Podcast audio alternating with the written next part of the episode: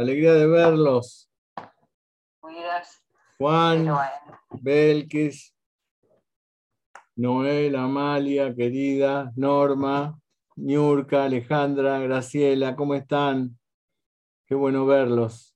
Adriana, María del Carmen. Bueno, ya nos conocemos tanto que somos como una familia, ¿no? De alguna manera.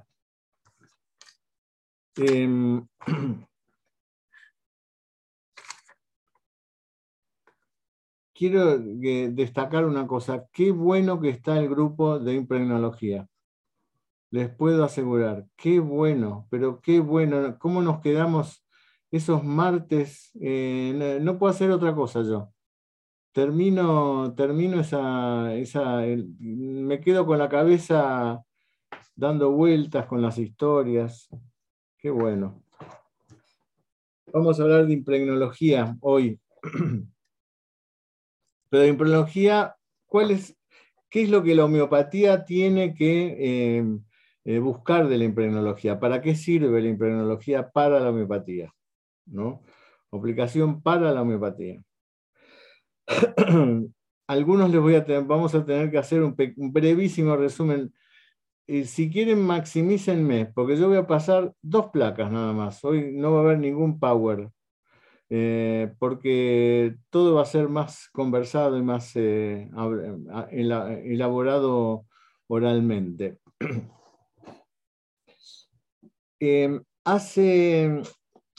Para empezar a decir de dónde surge la impregnología, para los que no conocen, yo cuando tenía alrededor de 20 años, más o menos, participé de un movimiento cristiano donde había realmente personas muy pastores, muy, muy poderosos, gente de mucha sabiduría, ¿no?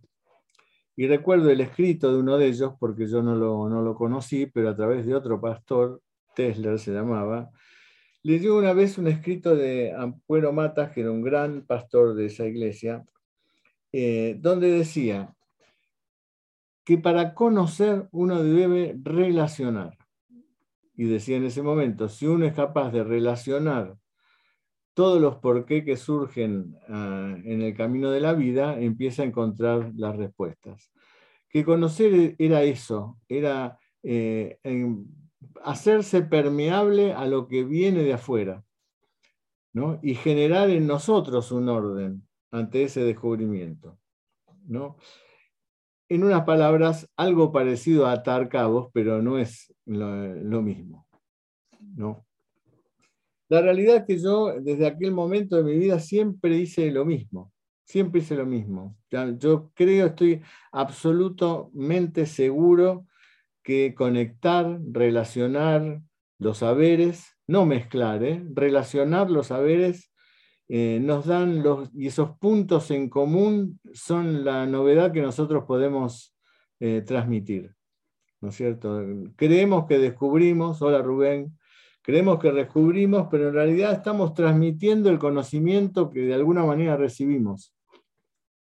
Y entonces ese ha sido todo un estilo en mí, en todas las cosas que yo he podido desarrollar a través del tiempo, en casi, qué sé yo, 45 años por lo menos, de presentar cosas, ¿no? Que a mí me ha sido tremendamente útil. Hola, Lakmi. Tremendamente útil, Horacio querido. Así que desde esa forma de aprendizaje la vengo trayendo desde siempre. Desde siempre. Y la impregnología, como lo vamos a ver ahora, es eso, ¿no es cierto? Hay una originalidad mía, pero es a través de encuentros de otros saberes, de poder relacionar otros saberes. A mí me apasiona eso. Mi profesión, mi vocación, yo la fui descubriendo con el tiempo y era la historia, ¿no? La historia y la comparación de la historia. Es lo que realmente me genera un estado de pasión donde podría estar horas y horas y horas y horas y horas relacionándome con la historia. Y bueno, hay cosas que hago, ¿no? Y bueno, me despierta esas pasiones. Pero la historia justamente es relacionar, ¿no? La historia justamente es relacionar, ¿no? Para poder tener algún criterio de algo, lo hay que relacionar, ¿no? Y cuando yo descubrí esta pasión de la historia, empecé a estudiar así. Lo primero que compré fueron diccionarios que son comparativos de la historia del mundo en diferentes, en la misma época, en diferentes lugares, ¿no? Así que se ve que esa información la tengo yo, la traigo yo, vaya a saber de dónde, la de relacionar, conectar. La idea que nosotros podemos reconocer en una persona, si el medicamento le corresponde, es animal, mineral o vegetal, viene de muy lejos. Yo la primera vez que tuve contacto con eso fue en aquellas reuniones de la década del 70, donde habían formado un grupo de estudio, donde estaban queridos colegas, algunos que ya partieron, como la principal era la doctora Flora Dabá, y ya en aquel momento nos preguntábamos cómo hacer para descubrir, dado que de esa manera, si nosotros descubrimos que es un animal, un vegetal o un mineral, tenemos el 30% de la posibilidad, hemos desechado el 70% de la posibilidad de los remedios, ¿no? Así que, por lo menos como aventura del pensamiento, es interesante esa cuestión. Bueno, esas avanzadas que hicimos fueron ahí en la década del 80, después con otro tipo de proyectos y demás, puestas hacia un costado, y realmente a fines del siglo pasado, podría decirlo, en el 98, 99, cuando lo conocía Sankaran, Sankaran fue el que rescató de alguna manera esa idea y como posibilidad de encontrar el reino, ¿no? Diagnosticar el reino del paciente respecto del remedio. Bueno, él tiene por supuesto todo su esquema de trabajo, pero digamos así salió, emergió nuevamente esta cuestión de que se podía, a lo mejor, encontrar este atajo para curar a nuestros pacientes. El hombre es receptor de toda la información que viene por detrás de él y está abierto a potencialidades que lo relacionan con informaciones que están en el devenir de su ser. Podríamos decir que de alguna manera nosotros tenemos el registro de aquel punto mineral que fuimos en el principio lejano de los tiempos, y en esa avanzada, en ese desarrollo de lo que llamamos universo, traemos en nosotros información del reino mineral, vegetal y animal. Nosotros tenemos esa información. De alguna manera nosotros, nuestra relación con el mundo, nuestra relación con nosotros mismos, en nuestra potencialidad, nos manejamos con esa información. A veces somos minerales, a veces somos animales, a veces somos vegetales, etcétera, etcétera.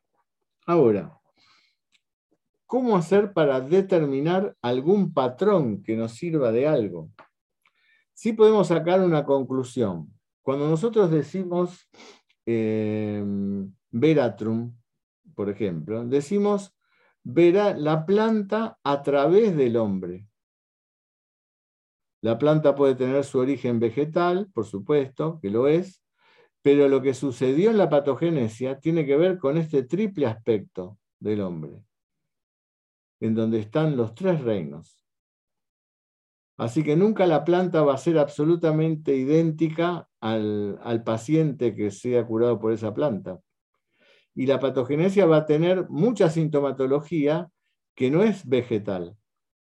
Esto justifica que de repente hay minerales que han provocado en el hombre sintomatología que tendría que ver, entre comillas, más con la sensibilidad, con la relación con el medio ambiente, ¿no es cierto? Y con los sentimientos, ¿no? Si no sería muy fácil, ¿no? Las patogenesias se hubieran, los vegetales se hubieran despertado en las patogenesias nada más que experiencias sensibles, los minerales experiencias, no sé, pensantes y acciones en los animales, y no es así.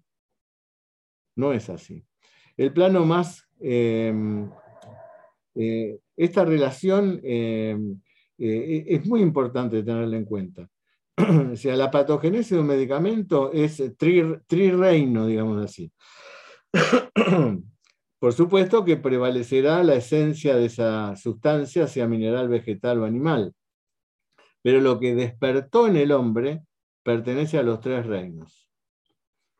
Entonces, en función de eso, de saber que el hombre está enfermo de una dinámica que debe expresarse de manera mineral, animal y vegetal, o vegetal, y que los tres reinos están en uno, empecé a pensar, mi primer pensamiento fue, no, bueno, hay que ver el que prevalece, el reino que prevalece en el hombre. A lo mejor prevalece la mineralidad o la vegetalidad, entonces sería muy fácil detectar, ¿no?, si esta persona, cómo nos habla, cómo nos dice, cómo gesticula, cómo está, es más mineral que vegetal o animal. Pero ahí me encontré con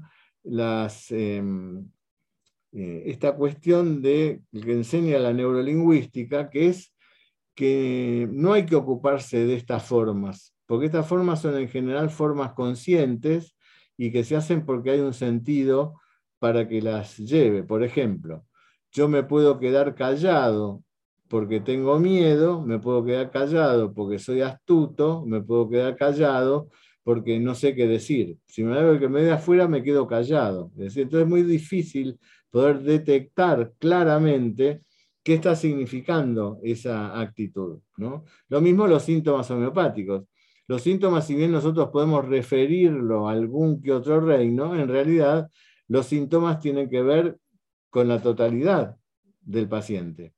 Es decir, no podemos decir que no, el abandono es vegetal porque tiene que ver con el olvido, el no cuidado, no, porque a lo mejor la sensación de abandono de Aurum no tiene nada que ver con eso, etcétera, etcétera, etcétera. Entonces, me aboqué en aquel momento a ver cuáles eran los saberes que podía empezar a unir para empezar a generar una experiencia con esta dinámica de cómo distinguir los tres reinos. Ahí, ¿se acuerdan que siempre me cuento mi experiencia de haberlo conocido a Hans-Peter Dürr, este médico, cuántico, ahí en Berlín en el 2005, donde tuve una charla con él que fue... me influenció para toda la vida, por eso que siempre lo nombro, porque le tengo un profundo y eterno agradecimiento a este hombre que partió hace unos años a las otras dimensiones, como decía él. Era uno de los físicos quizás más importantes del principio del 2000, del milenio, ¿no? Porque fue un hombre que tuvo mucho que ver también con la perestroika, era un gran humanista, así que fue un hombre que estuvo... después de la conversación conmigo, me acuerdo que él me decía que tenía que viajar a Estados Unidos ese mismo día para encontrarse con Bush. Así que era un hombre que se movía a ese nivel de influencia, ¿no? Pero él me dijo, en aquel momento, entre otras cosas, en cuanto me dijo busque por el lado matemático la explicación de la homeopatía, y por eso surgió el algoritmo. Pero aparte me dice, mire, en ciencia las cosas nunca son lineales y perfectas. No son, hay una parte dura de la ciencia, pero las cosas nunca pueden ser vistas así, esto por esto. Siempre tiene que estar todo arriba de la mesa. Y en aquel momento que yo recién estaba empezando con esto de los reinos, empecé a pensar, claro, entonces el hombre tiene que expresarse con los tres reinos. No se puede expresar solo mineralmente o solo de manera sensible, vegetal, etcétera, etcétera, etcétera. Entonces ahí fui uniendo esquemas, busqué otros esquemas de... ustedes recuerdan, bueno, eso lo digo en la clase de impregnología, ¿no? Tuve la suerte de conocer a Jorge Wassenberg, que era...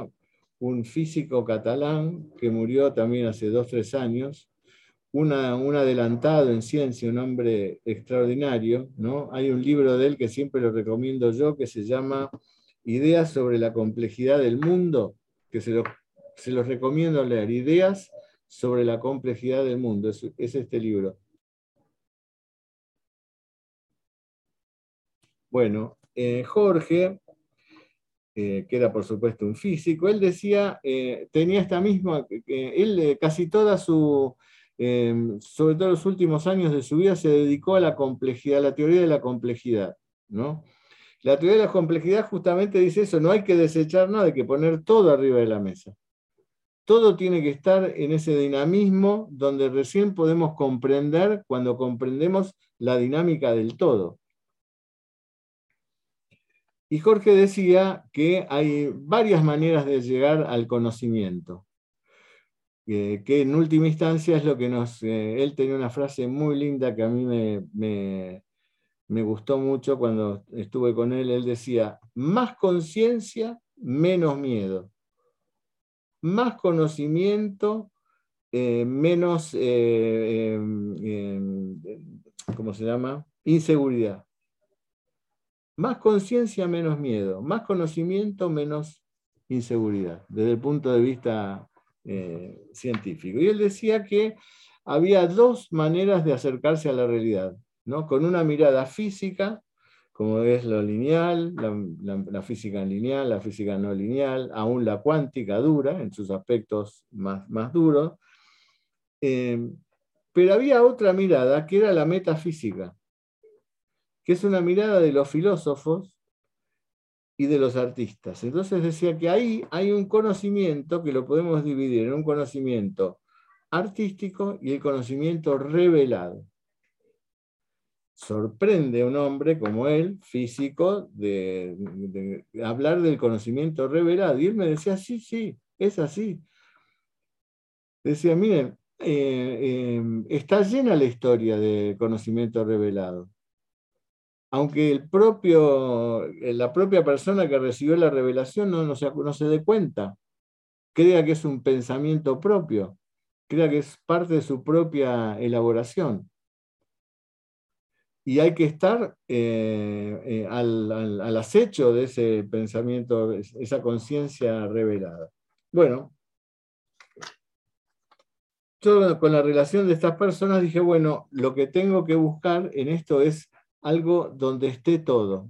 ¿Cuál es el mejor esquema para ubicar en el hombre la relación su relación y su vivencia con el mundo? Ahí surgió la metafísica de Swedenborg, que es el esquema de Swedenborg que yo utilizo, y al mismo tiempo empecé a decir, bueno, ¿cuáles son, utilizando esta metafísica, la realidad de una persona? Bueno, su tendencia, su ida hacia el mundo, su vivencia del mundo, que se expresa a través de esa tendencia, y un potencial profundo que lo relaciona con raíces más profundas que su propia capacidad intelectual o su propia conciencia. Esto a imagen y semejanza de lo que es el globo terráqueo. Como dijo, algunas veces ustedes me escucharon, 6.500 kilómetros al centro de la Tierra, solo conocemos 13. Los demás los especulamos. Especulamos con que hay algo más, pero no sabemos claramente qué es, por eso que se viene descubriendo cada vez más cosas que cambian la idea esa del centro de la Tierra, ¿no? Bueno, de la misma manera, nosotros conocemos nuestros 13 kilómetros. Creemos que nos conocemos, y nos conocemos para adentro 13 kilómetros, y debemos tener 6.000 y pico de no conocer, ¿no? Porque el todo está en cada parte, y cada parte es el todo, ¿no? Entonces, pensé en aquel momento, bueno, debe haber los tres reinos participando en el hombre, cada uno en alguno de estos lugares de esta esquema metafísico de Swedenborg, ¿no? Tendencia hacia los demás, vivencia del mundo, y ese potencial que al principio no sabía para qué, dónde lo iba a ubicar, en qué sentido, en qué lugar. Después empecé a aplicar, por ejemplo, los colores de Steiner. Hay un escrito de Steiner donde dice: el rojo es el color que se identifica con lo animal, el verde con lo vegetal y el azul con lo mineral. Steiner, que era un vidente maravilloso, como fue el creador de la antroposofía, Y bueno, que hay tantos libros escritos por él, algunos que todavía no alcanzamos a comprender, como pasa con todas estas personas de alguna forma iluminadas, ¿no? Pero que le dio, Steiner borró todas las aristas de la realidad, todo lo hizo redondito, le quitó, le agregó tersura y le quitó las aristas, ¿no? Entonces Steiner tiene toda esa filosofía fantástica donde el hombre es un ser conectado con el cosmos en totalidad y conectado también con sus realidades anteriores y posteriores, ¿no? De la misma manera que lo pensaba Swedenborg, por eso hice la relación, y de la misma manera como lo piensan los cuánticos de la actualidad, ¿no? Los cuánticos de la actualidad, cuando hablan de materia oscura, los físicos, ¿de qué hablan? De algo que no se ve, que no está, pero se sabe que es. Por eso que la materia oscura lo que están buscando son los rastros del gravitón, que es una partícula que no la van a encontrar nunca. Van a encontrar los rastros, pero los rastros hablan de que existió. La huella, que es la partícula de la gravedad, que no existe. Como dijimos la vez pasada, la gravedad, que es la que sostiene toda la realidad, no tiene partículas. De las 4 energías que conocemos, la electromagnética, la nuclear fuerte, la nuclear débil y la gravedad, que es la que sostiene a todos, no tiene partículas, las otras sí. Esto torpedea a los físicos de todas las épocas, ¿no? Y como una fuerza que sostiene a todo, al mismo tiempo yo, en este pequeño lugar de la existencia, levanto este papel y estoy venciendo a esa energía. Yo estoy venciendo esa energía. A la más importante yo la puedo vencer con mi mano levantada, que es sostener este papel. Bueno, la ciencia va a ese lugar inaccesible por los sentidos, pero sí visibilizable por las miradas. Entonces, bueno, en el hombre yo determiné que había esas 3 cosas en función de esto que estamos hablando. Y le di un valor numérico, ¿por qué? Nada más que por la numerología. Empecé a ver numerológicamente qué números podrían tener, relacionarse con esto, y bueno, ahí apelé sobre todo a... Jesús Caneiro, que es un numerólogo español, que es medio misterioso. Yo traté de buscarlo, de conectarme con él y demás, y nunca logré nada. Y aún en la librería Kiers, que averigüé, porque yo también tengo unos libros editados por Kier, pero la editora me dijo, mire, en realidad ese no lo hemos conocido. Hay una sociedad que le maneja estos libros, ¿no? Bueno, ahí hay 2 libros principales, La Arcana de los Números, que fue uno, donde encontré relaciones pitagóricas entre los números y los reinos. Entonces ahí se fue armando lo que vamos a ver ahora, que la mayoría de ustedes conocen, que son las simetrías, ¿no es cierto? ¿Las simetrías qué son? Son el filtro por el cual el individuo ve al mundo. No tiene nada que ver con el medicamento homeopático, es el filtro con el que el individuo ve al mundo. Y establece la dinámica respecto de la cual la persona vive y actúa en el mundo. Entonces, en función de esa simetría es donde nosotros vamos a comprender cómo se relaciona esta persona en el mundo. Pero no la vamos a comprender desde la especulación, sino la vamos a comprender desde un cálculo matemático, que es la suma de su fecha de nacimiento de manera pitagórica, y esto lo saqué de unas tablillas con informes que hay, que donde decían los caldeos que en la fecha de nacimiento y en la fecha de concepción estaba la verdadera realidad de la vida, bueno, cosas que de alguna manera no son fáciles de detectar. Pero bueno, la cuestión era colocar esto en marcha y empezar a ver si se sostiene, si la realidad contrastada por esto se sostiene. Puedo hablar ahora quizás tan libremente respecto de cómo surgieron estas cosas, y no como antes que prácticamente las presentaba y listo, porque bueno, la realidad nos muestra que es así, ¿no? Que es así. Es una... estábamos hablando el otro día con Niurka, y Niurka me decía lo importante que es este conocimiento para el propio crecimiento personal y para saber cómo me manejo en el mundo. ¿Cómo me manejo? ¿Qué tengo que hacer? Pues si yo tengo una persona al lado mío que tiene una relación vegetal con el mundo, yo tengo que saber que tengo que tener cuidado de no herir, porque es una persona que tiene tendencia a herirse. La relación vegetal hacia el mundo, el vegetal necesita ser cuidado y querido, que no es lo mismo cuidado y querido. En el curso de homeopatía que están dando tan excelentemente Niurka y Alejandro Montero, Niurka cuando va a ver ¿qué hago con este árbol del jardín? Bueno, entonces Niurka dice, bueno, pero a ver, ¿cómo es el jardín? ¿Quiénes habitan el jardín? ¿Quiénes habitaron el jardín?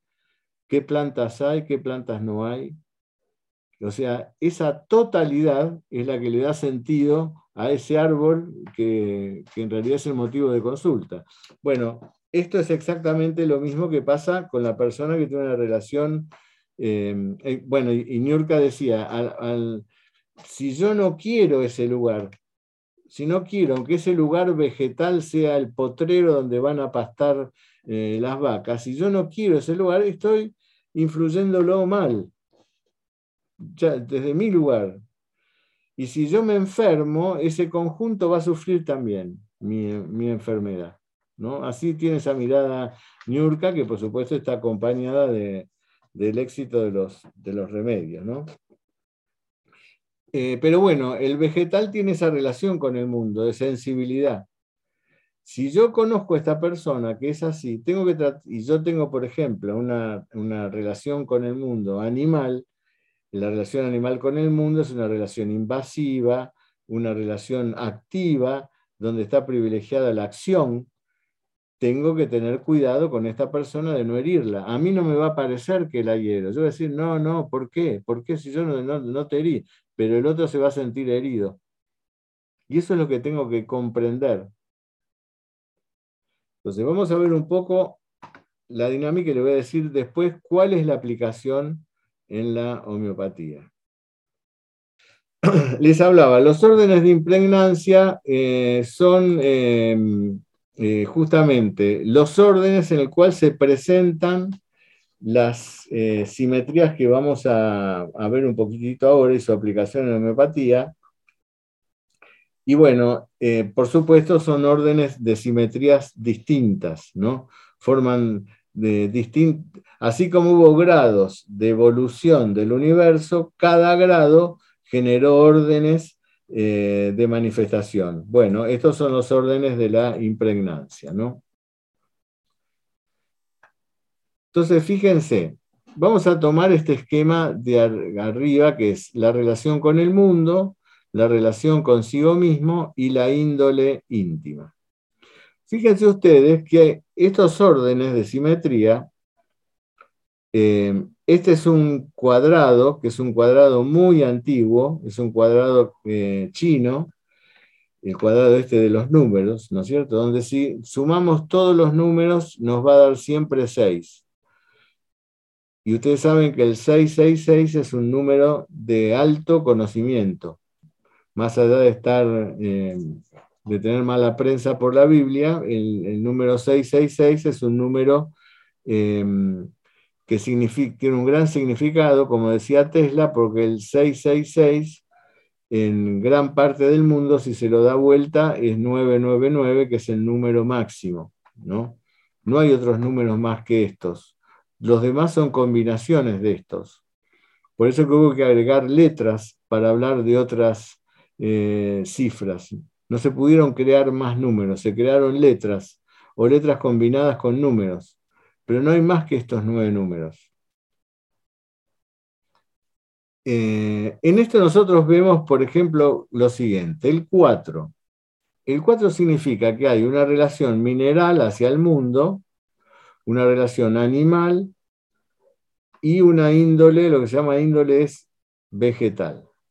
¿Esto qué significa? Que esta persona se va a relacionar con el mundo de manera mineral y al mismo tiempo su vivencia del mundo va a estar proyectada de una manera animal. Quiere decir que va a ser una persona que si bien busca siempre los límites de las cosas, lo que va a ampliar es esa capacidad de límite para llevar adelante su propia gesta personal. Esta es una persona que va a estar en armonía en tanto en cuanto él pueda llevar adelante ese plan interno de desarrollo creativo en el mundo. Y va a sufrir cuando eso no acontezca o no lo pueda llevar adelante. ¿Qué va a pasar cuando sufre? Sufre, se va a desarmonizar de dos maneras. En exceso o en defecto. En exceso, ¿qué va a hacer? Va a tratar de desarrollarse en el mundo con la manera de mayor minerabilidad, que es el control máximo. Y si no, lo que va a sufrir esta persona, en su defecto, es la sensación de dilución, de desaparición en el mundo, porque el mineral es todo o nada.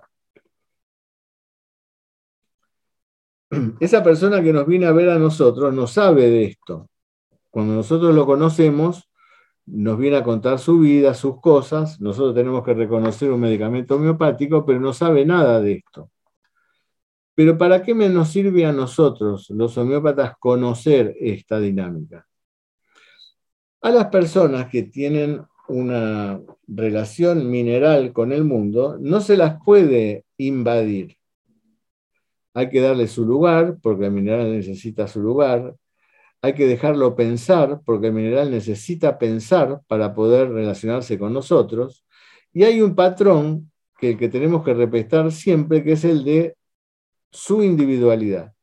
Son personas que nosotros tenemos que tratarlos como quienes son en su relación con el mundo. No nos podemos equivocar el nombre, no nos podemos equivocar a lo mejor datos que nos ha dado personales, porque lo descolocamos en lo que significa la relación médico-paciente que necesitamos los homeópatas para poder comprender. Si yo a esta persona que tiene una simetría 4 frente a una circunstancia de la vida, cuando le estoy tomando la historia, le empiezo a preguntar qué sintió frente a esto, lo vamos a desubicar en su propia dinámica. Nos va a contestar cosas, pero lo vamos a correr de su dinámica. En cambio, si nosotros le preguntamos, ¿y qué pensó usted cuando enfrentó esta situación? ¿Y qué pensó usted? Esta persona va a entrar rápidamente en una comprensión del proceso que le ocurrió, absolutamente concreta, y nos va a dar la pista que nosotros estamos buscando homeopáticamente. Les pongo un ejemplo. Una paciente mía que creo que tenía 15 años en ese momento, en un lugar de veraneo, la emborracharon, le pusieron alguna sustancia en la bebida que tomó y la violaron, abusaron de ella. Ella no recuerda si era uno, si eran dos, no tiene recuerdos de eso. Bueno, y yo le pregunto, y decime, ¿qué pensaste en ese momento? Y me dijo ella, pensé en matar. Y yo, ¿cómo? Sí, pensé en matar. Y me dice... porque yo le pregunté, ¿y de qué manera matar? Me dice, mirá, lo que primero pensé es meterlos en el fuego y matarlos a quien abusó de mí. Fue lo primero que pensé en aquel momento en la playa.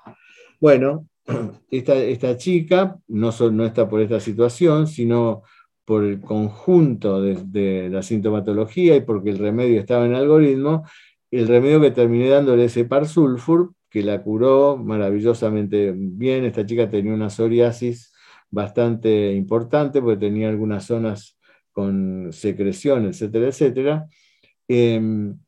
Y bueno, la psoriasis también reflejaba la misma mineralidad frente al mundo, ¿no es cierto? Es decir, su dureza frente al mundo. Pero bueno, si yo en ese momento, en vez de haberle preguntado qué pensó, le hubiera preguntado ¿y qué hiciste? O ¿qué sentiste? Que son palabras que conducen a un diálogo con algún vegetal o animal, hubiera ido para otro lado. Y esto por ahí no me lo hubiera dicho.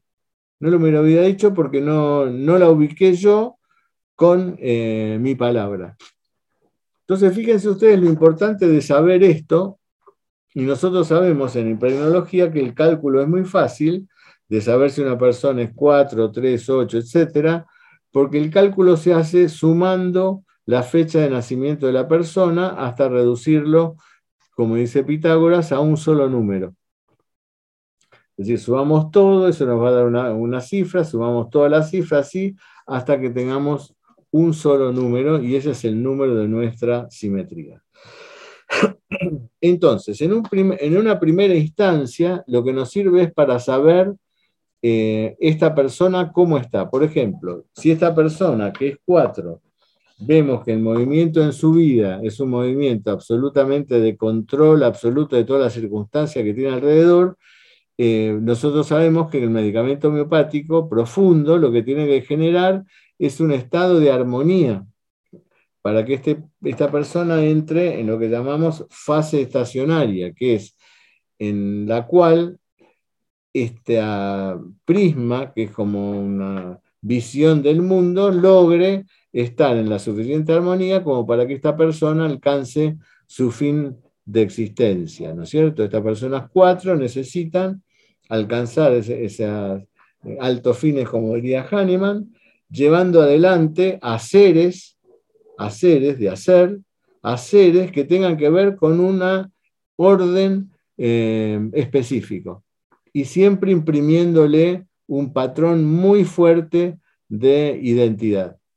En el ejemplo que ponemos nosotros en el curso de impregnología, uno de los ejemplos era Pavarotti, ¿no? Pavarotti, que parecía desde afuera casi inmóvil, como una roca, y sin embargo su vivencia interior era tan fuerte que supongo yo que está bien nombrado como el cantante de mayor fuerza, poder en su voz que se ha conocido, ¿no es cierto? Así que bueno, pues esta imagen de Pavarotti, con toda esa fuerza interior que salía a través de su voz, y con ese aspecto mineral, tipifican lo que llamamos la simetría 4. Entonces, el hombre que tiene que tener una simetría 4 tiene que tener esa estabilidad. Tenemos que buscar esto en el paciente.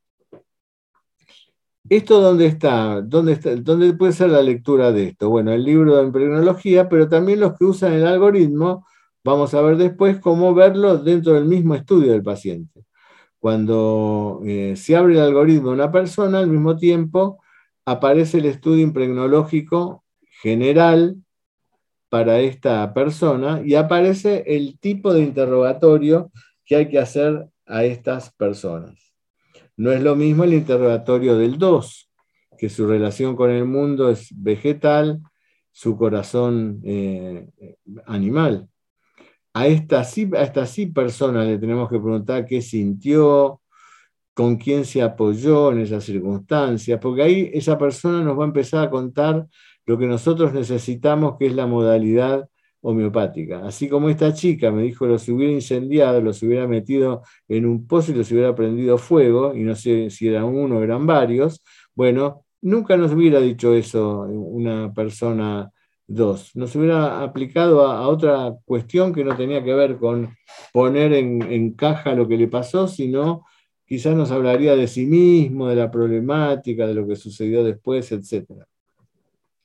Entonces, estas simetrías, que ustedes la pueden estudiar con el libro, con el curso, con lo que surge en el algoritmo, nos permite saber cuál es la dinámica y qué tenemos que esperar de esa dinámica.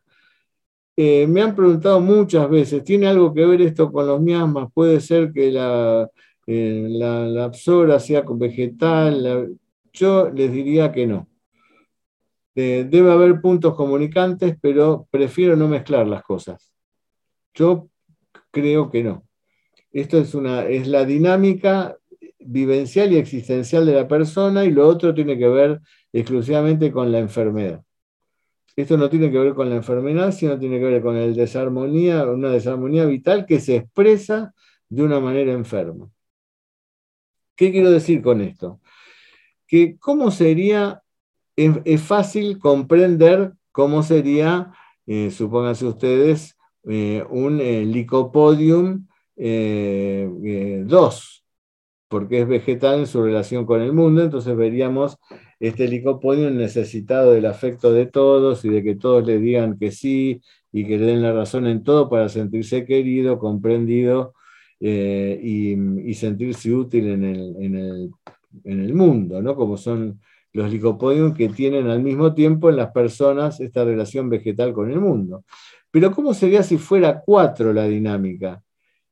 Y la sintomatología del paciente nos indica Licopodium, que es un medicamento de origen vegetal. Bueno, supónganse ustedes, la dictatorialidad de esta persona afectada por Licopodium estaría acotada. No sería universal, estaría acotada a un grupo, a su casa, al trabajo. No todo el mundo lo vería autoritario, sino en alguno de los lugares aplicaría ese principio de autoridad. Justamente porque el mineral necesita los límites de su expresión.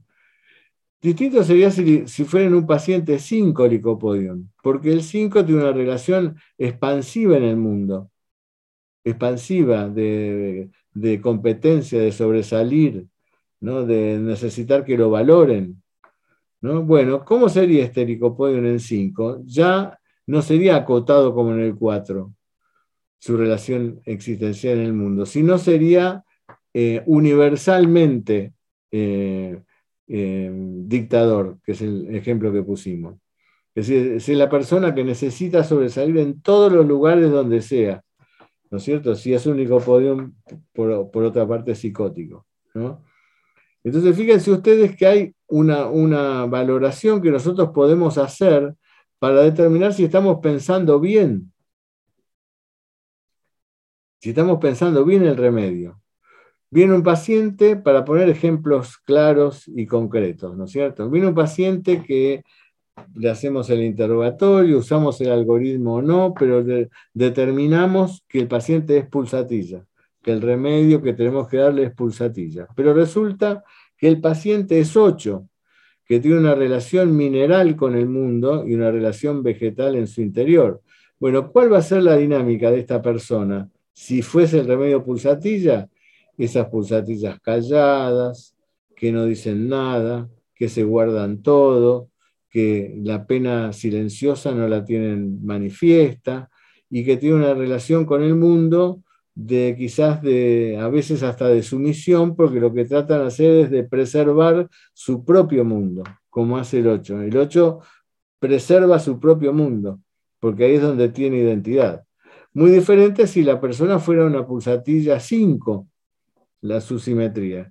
Esta persona, en vez de tener esta dinámica, tendría la dinámica de esas pulsatillas que lo piden todo, que están siempre reclamando, que siempre están diciendo que no le dan valor a lo que dice, con un sentimiento muy concreto y expuesto y visto por los demás.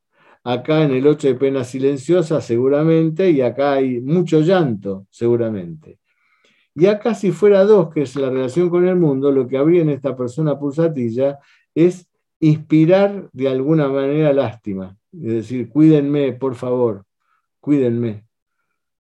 Habría más queja en el 5, más abandono en el 2, más pena silenciosa en el 8.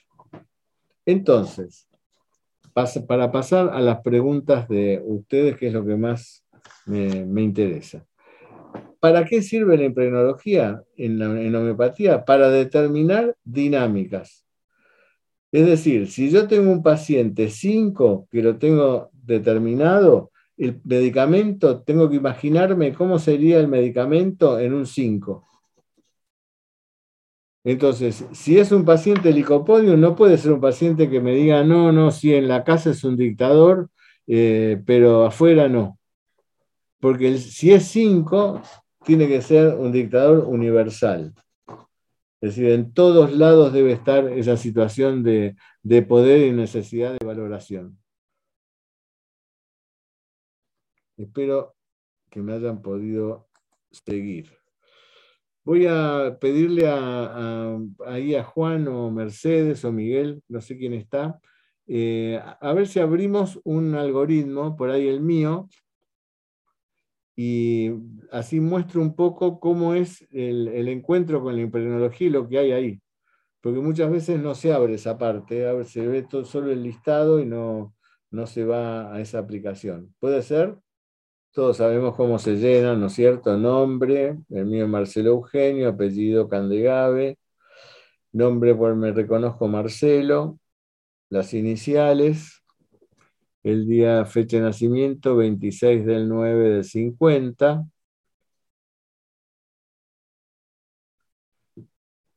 acá en la Argentina.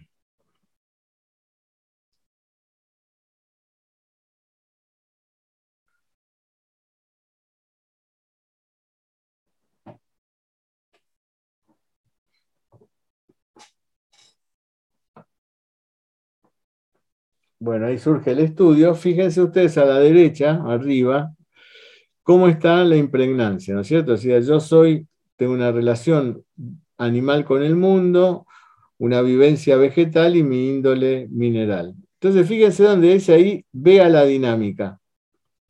Nosotros cliqueamos ahí, lo que vamos a tener para observar es, primero, algo general, y después, de las explicaciones, ¿cómo es el 5? ¿No es cierto? Todas las características que tiene el 5 en su relación con los demás, tanto en la fase de estabilidad, que es a la que tenemos que llegar, como hasta en las fases de desarmonía. Y vamos a tener después, y en la sinopsis, ¿no es cierto? Donde la sinopsis es muy interesante, porque la sinopsis es muy... Fíjense lo que dice el 5, ¿no? Las personas que responden al orden de simetría 5 frente a una situación extrema, primero confrontan, pelean, apelando a las variables afectivas que poseen, es decir, están en exceso, o se someten voluntariamente, capitulan, frente a una nueva circunstancia se encuentran impedidos con miedo y vacilación, que eso es lo que tiene el 5 cuando... no puede vencer las circunstancias, capitula, es decir, toma una decisión y al mismo tiempo aparece en su corazón el miedo porque es un vegetal y es un miedo vacilante. No es un miedo hacia algo determinado, sino es un miedo más universal, más vacilante, algo que va a suceder seguramente y que me viene desde fuera. Cuando la situación es extrema, ahí aparece lo que estaba en potencia, ¿no? Que es la mineralidad, y aparece un excesivo control de la realidad. Me decía un paciente que se había caído del barco, ¿no? Y había quedado abajo del barco y no podía salir, ¿no? Pero él tenía la sensación, ¿no? Que si tomaba el barco, lo podía correr al barco, ¿no? Este no era el caso del 5, él tenía una índole animal, pero la sensación con la que él vivió cuando apareció en él su índole animal fue poder hasta mover el barco, ¿no? Por supuesto lo sacaron, mientras él estaba esto en sus pensamientos, por suerte otros se habían tirado abajo del barco y lo sacaban, ¿no? Pero bueno, esa es la aparición de la índole, ¿no? Es una energía potencial que tiene que ver con el tercer reino, que no está en juego en nuestro mecanismo existencial, que surge en esos momentos. Cuando surge en esos momentos, en general, es un intento de reparación, pero no una reparación total, Por eso que si nosotros vemos un paciente que en realidad en su historia está con una sintomatología que nos está develando, que está presente la índole hace mucho tiempo, son personas que hay que tener cuidado porque son personas que pueden empezar a hacer enfermedades importantes desde el punto de vista físico. Pero bueno, esta es otra cuestión. Y vamos a la otra aplicación, que es el interrogatorio, que está ahí, el interrogatorio dirigido, donde nosotros, fíjense, ¿no? Ahí está la cuestión de preguntas significativas. ¿Qué es lo que tenemos que preguntar si el paciente es 5? ¿No? ¿Cómo se mueve usted en el mundo? Piensen que es una relación animal en el mundo, ¿no? ¿Qué pretende alcanzar? ¿Qué busca? ¿Cómo actuó frente al problema? ¿Qué hizo? ¿Qué cambió ese problema en su vida? Es decir, todo lo que tiene que ver con el plano de la acción. ¿Para qué estas preguntas? Para que la persona inconscientemente reciba un input que lo coloque en una relación con nosotros de mayor sincronicidad. Como esta chica cuando le preguntaba qué pensaste en ese momento, en vez de qué hiciste o qué sentiste después de la violación. Y me dio, yo puse el input necesario para que ella diga, pensé en matar, y en matarlo con fuego. ¿No? O sea, meterlos en el fuego. Bueno, unido eso de Parsulfur, que salió que estaba en el algoritmo y otras cosas más, fue el remedio que se curó. Pocas veces he visto una persona con la psoriasis que tenía esta chica tan limpia después de un tiempo determinado. Bueno, por supuesto el resto es el tema del algoritmo que ya todos más o menos conocemos. Bueno, voy a las preguntas. Gracias. Ahí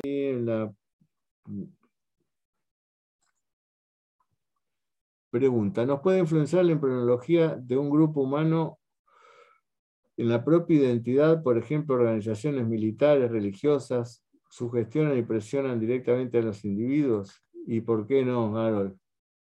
¿Por qué no? ¿No? Como mecanismo de sometimiento, ¿por qué no?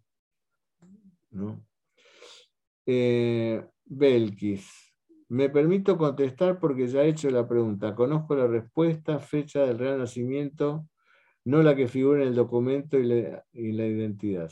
Perfecto, estás contestando, pero voy a ir arriba de todo. Si no estoy contestando, ustedes se contestan y yo les leo la contestación.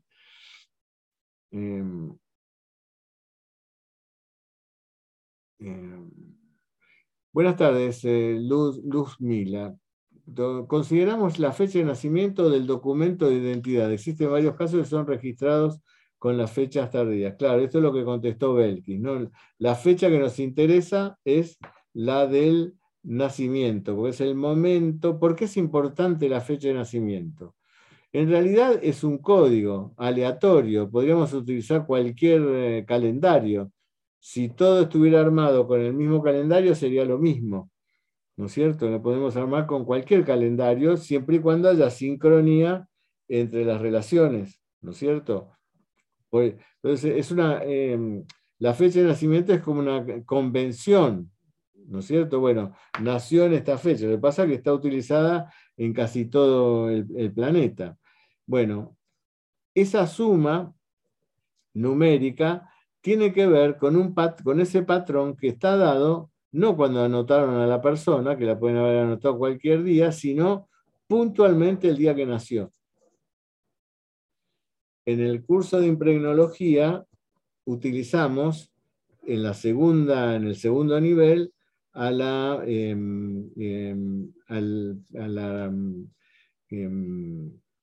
impregnograma de el Che Guevara. Y el Che Guevara fue anotado un mes después.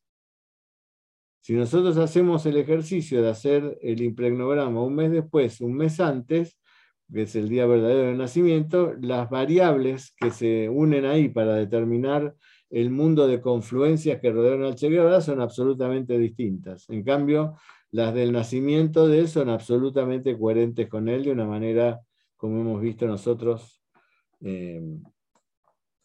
fantástica.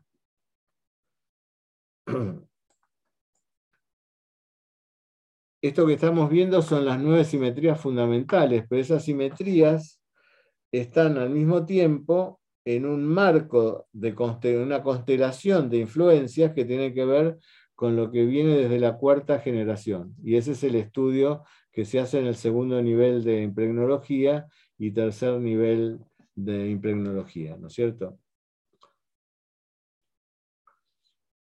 La impregnología a la veterinaria. La veterinaria tiene el problema, la ACMI, que a veces es indeterminada la fecha de nacimiento del animal. Es un gran problema ese, ¿no? Entonces, podés hacer el ejercicio de utilizar el mes y el año, algunas veces no da resultado esto, pero eso te digo por los que usan el algoritmo, ¿no? El mes y el año en vez de utilizar el día, porque el tema aún, por ejemplo, en los animales domésticos, a veces la perra parió durante toda la noche, empezando de las 7 de la tarde, y no se sabe bien si el cachorrito nació el día del primero o el último, y a todos se le pone un número, ¿no? Nació tal día, nacieron todos, y por ahí no nacieron todos ese día. Así que es complejo el tema del día, ¿no? Ahora, los veterinarios que usan el algoritmo te dicen que, no importa, utilizando el mes y el año, han tenido éxito en sus prescripciones y demás. Así que supuestamente para la simetría tendríamos que a lo mejor calcular directamente el año y el día, ¿no? Va a haber mucha diferencia entre el comportamiento del animal humanizado y del animal silvestre, ¿no? El animal silvestre o el animal que está dominado, ¿no? Para ser usado, no sé, para comer, como pasa en general, se maneja con una idea de conjunto, ¿no? Pierde individualidad, ¿no? El animal que se humaniza va ganando individualidad. El animal que está al lado del hombre va ganando humanidad. Por eso que el animal se acercó al hombre. Se acercó al hombre para ascender en su escala de conciencia y tener una conciencia más individual, ¿no? Por eso que nos mira como nos miran los animales, ¿no? Nos miran como dioses. Y esto no es un decir. Yo recuerdo en el ashram de Sai Baba, cuando salía Sai Baba, yo miraba a los devotos, cómo lo miraban, ¿no? Con una mirada distinta, ¿no? Bueno, en la India todo el mundo mira distinto, ¿no? Pero por lo menos a mí me había llamado la atención de esa mirada. Y un día en mi casa, al despertar, estaba Marta con una de mis gatas, una siamesa, que la tenía puesta acá, y la siamesa ronroneando, ¿no? Mi gata siamesa. Y vi los mismos ojos que la miraban a Marta, los mismos ojos que vi en los devotos, los mismos. Entonces tuve como un flash, un pensamiento, me dijo, claro, los animales, lo que nos miran es lo divino que nosotros no estamos lejos de conocer de nosotros mismos. Miran esa divinidad. Somos ese Dios para ellos, pero por eso, porque nos miran ese centro divino que nosotros tenemos, ¿no?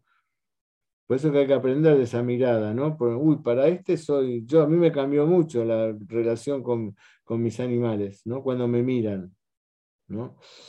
Así que bueno, el animal que se acerca al hombre tiene otra complejidad, ¿no? Ustedes saben que en los neandertales fueron los primeros a los que se acercaron los perros, ¿no? Y los perros encontraron que los neandertales los acogían para darles calor y encima para alimentarlos con los restos de la comida. Así que es muy interesante el mundo del animal. Pregunta, ¿nos puede influenciar la impregnología en un grupo humano en la propia identidad, por ejemplo, las organizaciones militares? Y sí, desde ya. Eso ya lo contesté. Claro, Norma, encima, Parsulfur es un incendiario, ¿no? Por eso que es muy interesante esto que dijo la... Porque si yo le hubiera preguntado, ¿qué, y vos qué hiciste en ese momento? Bueno, me hubiera dado, no es que no me hubiera dicho nada, pero no me hubiera dado el dato. El dato fue coherente con la pregunta, ¿qué pensaste en ese momento? Que son los momentos de angustia. Yo creo que esta chica no debe haber tenido otro momento más de angustia que cuando se empezó a despertar y empezó a darse cuenta que la habían violado, ¿no? No creo que en la vida haya tenido otra situación. Y ahí me tiró esa sintomatología tan patognomónica de Parsulfur, que encima estaba en el algoritmo. Entonces, ¿qué es lo que hago yo ahora con los pacientes? A veces sí, a veces no, en los que puedo, porque si no, no lo puedo llevar a los empujones a los pacientes. Trato de determinar cuáles han sido los momentos de mayor angustia de su vida, en función del relato que me está diciendo, ¿eh? No se lo pregunto, ¿usted cuál fue el momento de mayor angustia de su vida? No va por ahí. No va por ahí porque el paciente elige, le aparece un menú de situaciones de angustia si elige alguna. Y para eso elige alguna para contármela a mí y elige otra para contarle a otro homeópata.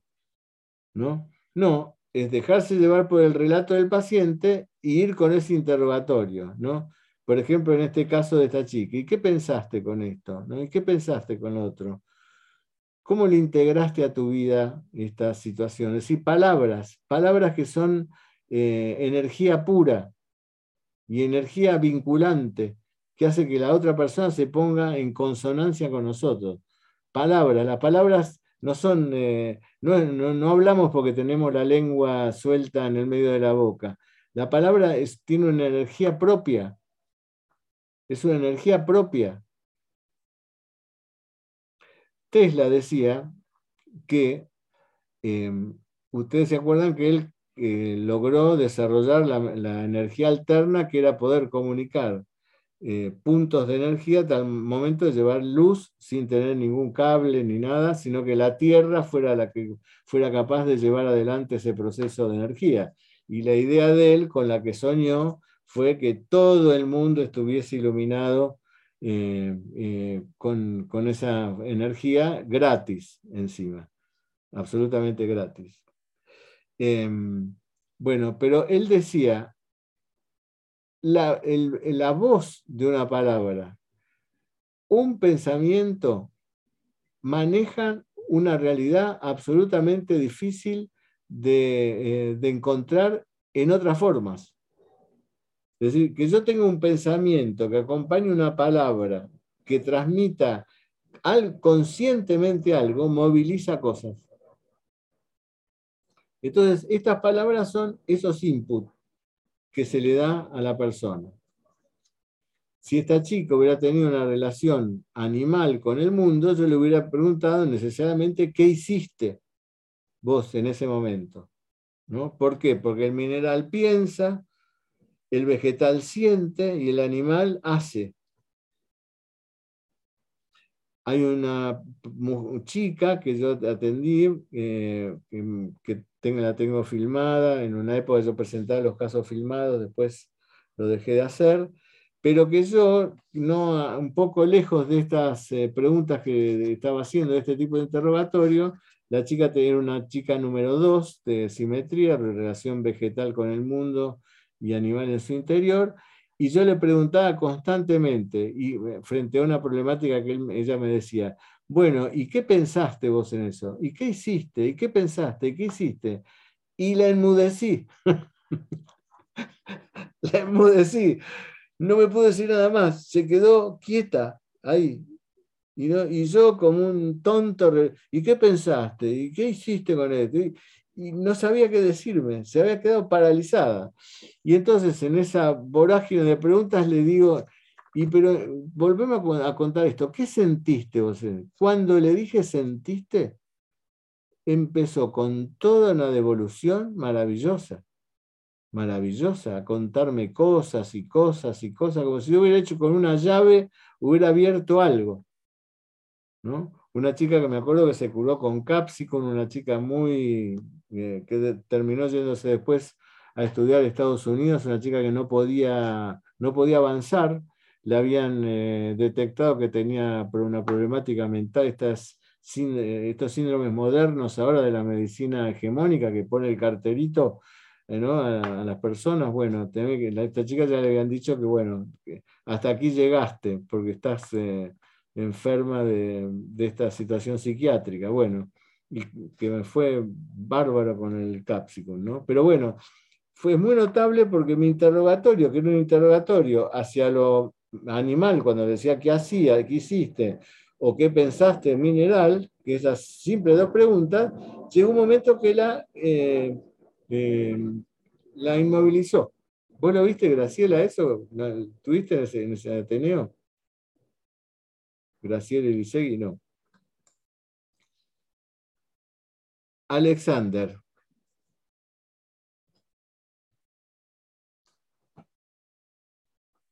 Levantó la mano.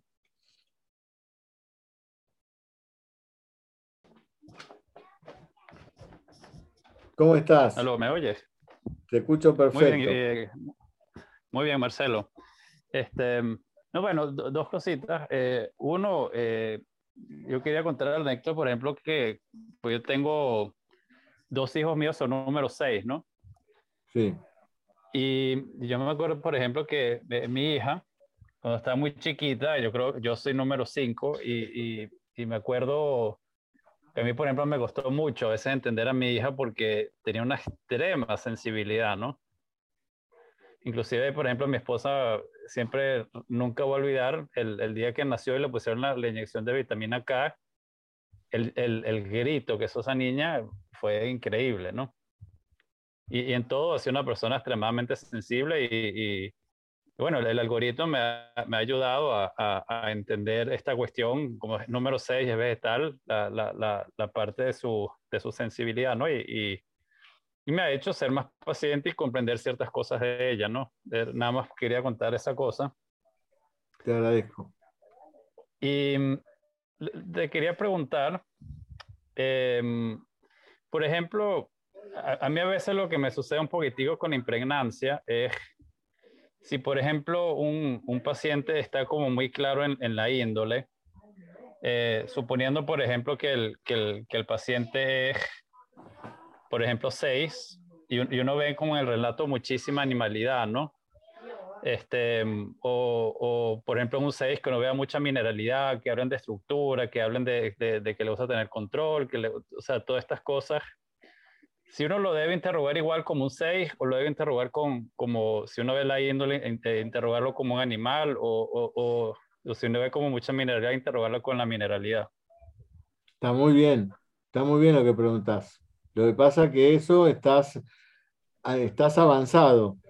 Cuando la índole está presente, tenés que ir a preguntarle como si fuese, aunque fuese un 6, como si fuese un animal. Es tal cual lo que vos decís. Porque la forma de tener coherencia es eso. Y te diría más, cuando la persona, cuando la índole está muy presente, el medicamento también lo tenés que buscar por ese reino. Esta llévala porque esta es buena y lo he comprobado algunas veces, porque no es tan coherente, no es tan... ¿cómo se llama? Tan común que el paciente venga con la índole muy manifiesta. Pero cuando está muy presente, mirá, una persona que yo conozco que es familiar, yo sabía que algo le iba a pasar en algún momento, porque vos lo ves, esa persona, y se contiene todas las características de la animalidad. No solo, la índole tiñe toda la simetría. Entonces, no solo con la relación con el medio, sino con la relación consigo mismo, ¿no? Una persona que sí, de eterno movimiento, búsqueda, etc. Yo sabía que en algún momento se iba a enfermar, porque bueno, la índole simplemente no repara. Bueno, así fue. Y el remedio con el cual lo ayudó fue Elaps. Y salió de un problema muy grave de salud con Elaps, que estaba en su algoritmo, y que es de la serpiente, ¿no? Es decir, siendo él un 6, ¿no? Así que sí, es como vos decís. Sí, porque yo siento que a mí me ha pasado, por ejemplo, con un 6 o con un 8, y uno le hace las preguntas típicas, por ejemplo, un 6 en vegetal o un 8 en mineral, y como que no logro como que compenetrarme y quizás cambiando manera de preguntar si logro entrar, ¿no? Entonces por eso me da un poco esa curiosidad, y eso a veces es lo que me cuesta un poquitico con la impregnancia, ¿no? Que a veces hay que ver también si está otra cosa predominando fuera de su impregnancia natural, si se puede decir de una manera. Claro. Bueno, te contesté, creo, ¿no? Me parece. Sí. Bueno, te agradezco la pregunta igual. Niurka, levantaste la mano. Gracias, Alexander. Hola Marcelo, hola a todos, gracias. Sí, yo quería pues contar mi experiencia con el algoritmo y las plantas. Que bueno, que al principio pues fue un reto, ahora cada vez me doy cuenta la relación que hay y no es que le hago el algoritmo a las plantas, sino que le hago el algoritmo a la persona que está más relacionada con el cultivo, con lo que estoy tratando, ¿no? Y efectivamente me pasa, generalmente la relación está con la índole. El medicamento que tengo que poner es el medicamento de la índole porque hay un problema en desequilibrio generalmente. Hay veces que no, pero bueno, en dependencia de la situación y me funciona muy bien. Mira, nosotros en el grupo del método UMA juntamos más o menos 150 historias y armamos un banco de datos. Y ese banco de datos yo recurro permanentemente porque a veces encuentro cosas que no había visto, ¿no? Y sí hemos determinado concretamente que si el paciente es 5, como tiene una relación hacia el mundo animal, el medicamento es animal, ese es un error, ¿no? El medicamento puede ser cualquier medicamento y más allá del origen del medicamento. Sí, lo que yo veo es lo mismo que dice Alexander y lo que estás diciendo vos. Cuando está la presencia de la índole muy fuerte, muy marcada, hay muchos casos que están con el remedio. Te marca el reino del remedio, ¿no? Bueno, hay igual hay otras formas de poder determinar esta no es la única forma de poder determinar el reino. Hay muchos, en la actualidad hay muchos estudios que van en función de eso, determinar cuál es el reino, y bueno, que me parece que está bueno conocerlos todos y ver cómo uno los aplica, ¿no? Lo interesante es la dinámica de la impregnología. Es decir, ¿qué es lo que tengo que buscar yo en este paciente que es 5, por ejemplo? ¿Qué tengo que buscar? Primero, que se armonice. ¿Qué significa que se armonice? Que su relación con el mundo no sea tan competitiva, no esté pisando tanta tierra ajena para poder desarrollarse, que encontrar plenitud en lo que hace, de su desarrollo personal, encontrar su espacio, que no sea un espacio invasivo hacia los demás, que tampoco sea un espacio de inhibición, que es como se maneja el 5, ¿no es cierto? Y que ahí le ponga toda su afectividad, ¿no?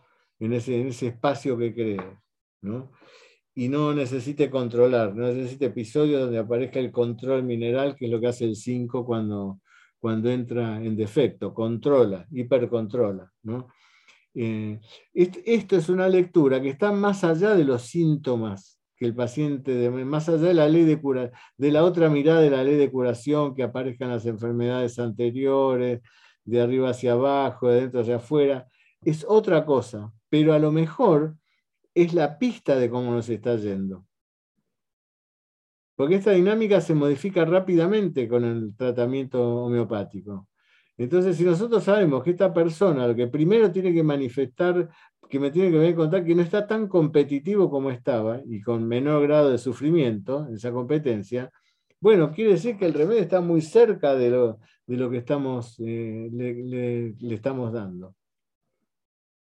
Y por otra parte, los momentos de angustia. En los momentos de angustia extrema, aparece el reino real del medicamento que necesita el paciente. Lo que pasa es que a veces es difícil determinar esos momentos. Pero si tenemos la posibilidad que el paciente no lo cuente, porque ha pasado una situación de esas extremas, ¿a qué le llamo extrema? Cuando la realidad le muestra a la persona que a lo mejor hasta aquí llegó, ¿no? O él o los que están alrededor de él, o etcétera, etcétera. Lo extremo es decir, es cuando estamos parados cerca del final, ¿no? Ahí aparece lo que nos está, desde el punto de vista de los elementos, dominando, ¿no?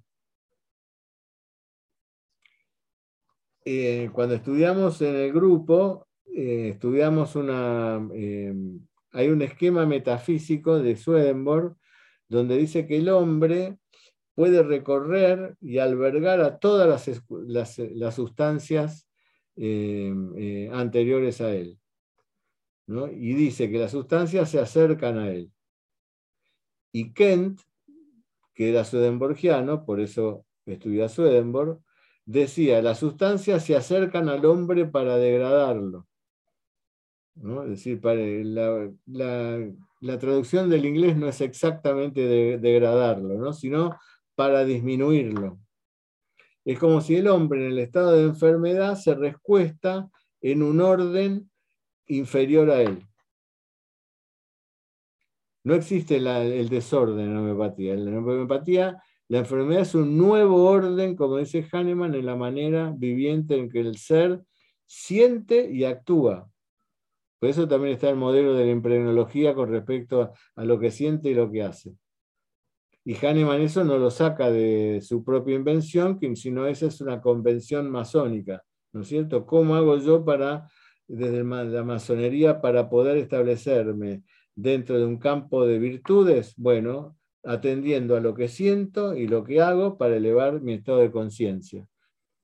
Y la otra energía, la ponen desde otro lugar, lo que sería lo más profundo. Por eso que están... Estas tres cosas que yo tomé, que las llamo tendencia hacia el mundo, vivencia e índole, tienen que ver con estos conceptos que son mucho más universales y que han sido utilizados por montones de organizaciones y de pensamientos diferentes. Entonces, lo importante es, Hahnemann, Kent decía que las sustancias, el hombre cuando se desarmoniza lo hace a imagen y semejanza de alguna de las sustancias que él tiene como en su propio entendimiento consciente, aunque no lo piense. El hombre tiene toda la información de lo pasado, ¿no es cierto? Por eso se enferma a imagen y semejanza de cosas que están en su información. No existe el desorden. El desorden, en última instancia, es un orden no comprendido, como el caos. No existe el caos. El caos es un orden no comprendido. Por eso que los científicos utilizan el caos para poder generar conciencia. El caos tiene como un desorden, ¿no? Pero al mismo tiempo tiene un orden. Las dos, miren, para ver el caos, para verlo, para tener idea concreta de lo que es el caos, tienen que ir o a Mumbai o a Nueva Delhi. Van bien al centro de la ciudad,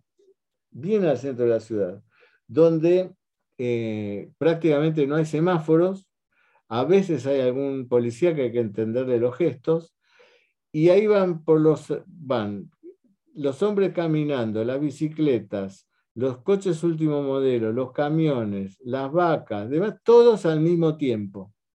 No todos, van todos ahí. Y uno de golpe quiere cruzar una calle y dice, bueno, pero nosotros hemos llevado, me acuerdo, una amiga colgando, porque decía, no, yo para acá no puedo cruzar, es imposible cruzar. Todo. Pero ese caos tiene las dos condiciones del caos, las dos leyes del caos. Una, eterno movimiento, nadie para. Y dos, es el respeto a la oportunidad. ¿Qué significa esto? En ese caos de tránsito, si el de la bicicleta pone la rueda delante del camión, el camión para. El camión para. Entonces hay toda esa trama de respetar el lugar del otro, la oportunidad de otro, y al mismo tiempo saber que me tengo que mover, hace que todo eso, que es un caos terrible, fluya. Entonces uno cruza las avenidas, ahí poniendo el pesito, y todo va, y al final cruzamos. Llegamos en una barrera, en las afueras de Nueva Delhi, creo que era, y estaciona el auto sobre la izquierda, porque ahí las manos son como en Inglaterra, ¿no? Sobre la izquierda. Pero el auto que venía atrás, la barrera estaba baja, no para atrás, para en la mano del contrario. Y yo veía que de enfrente hacían lo mismo los autos. O sea que cuando, al cabo de un tiempo, hasta que pasara el tren, había dos filas de autos enfrentadas, ocupando la totalidad de la... Y yo decía, ¿cómo van a hacer ahora? Bueno, se levantaron las barreras, bocinazo puro, las dos filas se encontraron y fueron haciendo así, y al final seguimos, ¿no? Así que bueno, el caos es un orden, no comprendido por uno, pero es un orden. Y los físicos dicen, cuando traemos algo del caos, comprendemos más lo que nosotros creíamos ordenado. Entonces, está buenísimo esto de Hahnemann, la enfermedad como un nuevo orden. Solo por eso tendría que haber pasado a la historia Hahnemann, ¿no? Por tantas cosas tendría que haber pasado a la historia. No, la enfermedad como un nuevo orden en la manera viviente donde el hombre siente vivencia y actúa tendencia, ¿no? ¿A qué? A ese nuevo orden que a imagen y semejanza de los medicamentos conocidos hasta el momento, decía Hahnemann. Tenía 90 remedios. Entonces, desde el punto de vista metafísico, avalados por Jorge Wassenberg, que nos dijo, no, podés pensar desde ese lugar para comprender más, nosotros podemos decir que la manera de conceptualizar el fenómeno de la homeopatía es esa, la de que el hombre se recuesta en un orden que no es el propio. Por eso cuando se cura, el paciente nos dice, no, ahora algunos pacientes que tenemos la suerte de curar, ¿no? Ahora me siento yo mismo. Y uno piensa, pues que nunca fue así. ¿De dónde sale que se siente él mismo si nunca fue así? ¿Cómo que ahora es el mismo? Si nunca pasó por este estado que tiene ahora. Bueno, porque hay el conocimiento de esta situación, de este ideal que también está en uno, de cómo uno debería ser. ¿No? Así que, la forma que yo tengo de trabajar es esa, y la experiencia que tengo que siempre iré contando, y ustedes, como les digo yo, cuando los que estamos juntos, siempre escúchenme lo último, la última página que escribo. La última página que escribo son las que... Y si tengo cuadernos anteriores, bórrenlos. Bórrenlos porque ya están tamizados por esta última página que escribo. Bueno, tan así no es, pero es así. Bueno, les mando un abrazo grande. Nos vemos el jueves que viene. Abrazo fuerte. Gracias por estar. Cuídense.